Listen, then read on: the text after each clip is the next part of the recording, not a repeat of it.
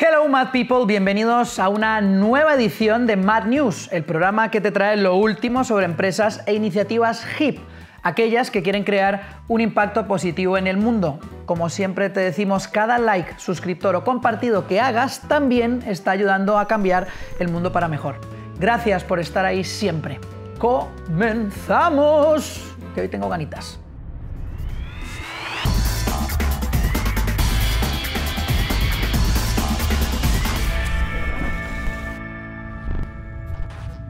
Si te hablo de agricultura vertical, a lo mejor te imaginas a un granjero plantando trigo en una pared y haciendo rappel con mucho esfuerzo para regar sus cultivos.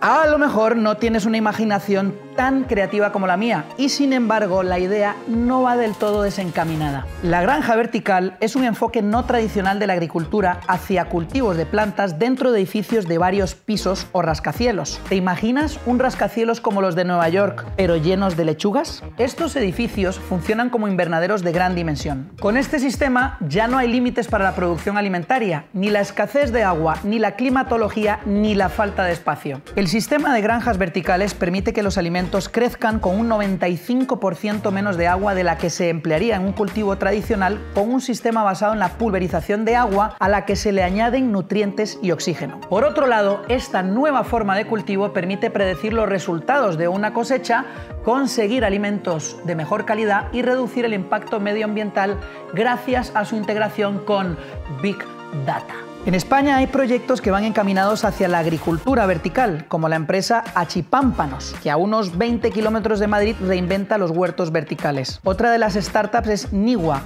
que ha cambiado el concepto para acercarlo a cada usuario final. Su intención es que cada uno en su casa pueda instalar su propio invernadero vertical. Hay muchísimo por hacer en este área. No pierdas detalle porque parece que a partir de ahora se va a oír mucho este concepto de la agricultura o granja vertical. En makeadifference.tv ya sabéis que nos gusta mucho la moda. Si no, solo tenéis que fijaros en mi estilazo. ¿Mm?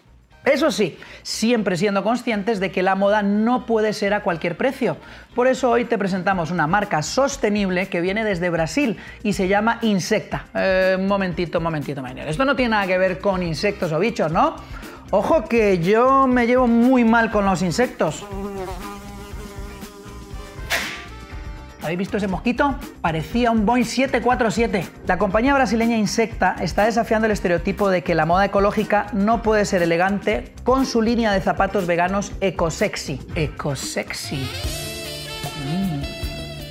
Además de estar completamente desprovisto de materiales derivados de animales, la compañía también utiliza materiales sostenibles como el caucho y plástico reciclado para realizar su calzado. Los zapatos están hechos a mano con materiales como botellas, algodón y caucho reciclados, ropa vintage reciclada y telas reutilizables. Según datos de la compañía, ya han reciclado más de 6.000 botellas de plástico y casi 400 metros cuadrados de tela solo en el último año. Cada modelo tiene el nombre de un insecto, como por ejemplo Beetle. Hay 8 estilos diferentes para elegir, desde botas hasta sandalias, muy creativos y elegantes. Como buenos insectos, esta empresa se esfuerza por polinizar el mundo con color y conciencia plena sin que ningún ser vivo sea sacrificado en nombre de la moda u otro propósito estético. Bueno, creo que ahora me he reconciliado un poco más con el mundo de los bichejos estos. Un momento, un momento, ¿qué es eso? Harvard Business School entregó el pasado mes de abril más de 300.000 dólares en premios a empresas fundadas por alumnos y exalumnos de la universidad. La competición se conoce como New Venture Competition y algunas de las ganadoras son empresas HIP. Escucha, escucha que esto yo creo que te va a interesar mucho. Blueland fabrica y comercializa productos de limpieza en tabletas que se disuelven en agua. Evitan plásticos, son biodegradables y han sido testados al más alto nivel para comprobar su eficacia, por lo que vienen con la clara intención de desterrar los envases de plástico de un solo uso. Tremendamente cómodo de guardar, mucho más económico de fabricar y distribuir y totalmente eficaz contra la suciedad. Gramhall es una empresa social que apoya a pequeños granjeros en India través de tres elementos básicos. Provee espacio espacio para almacenar, créditos rápidos a bajo interés y comunicación entre oferta y demanda instantánea para vender cuando más les conviene. Evitan así el círculo de la pobreza en la que viven muchos granjeros y ayudan a bajar el índice de suicidio entre esta población. La última que te comentamos hoy se llama X-Core. Es una nueva tecnología que aplica un tratamiento a la sangre ayudando a que los pulmones puedan respirar mejor sin necesidad de traqueotomía. Es una técnica mucho menos invasiva que favorece que las estancias hospitalarias sean más cortas y las recuperaciones de los pacientes mucho más sencillas. Impresionante, ¿no? Empresas muy diferentes entre sí, pero que nacen con el claro propósito de mejorar nuestra calidad de vida y nuestro entorno, y que sean muchas más. Siguiente noticia.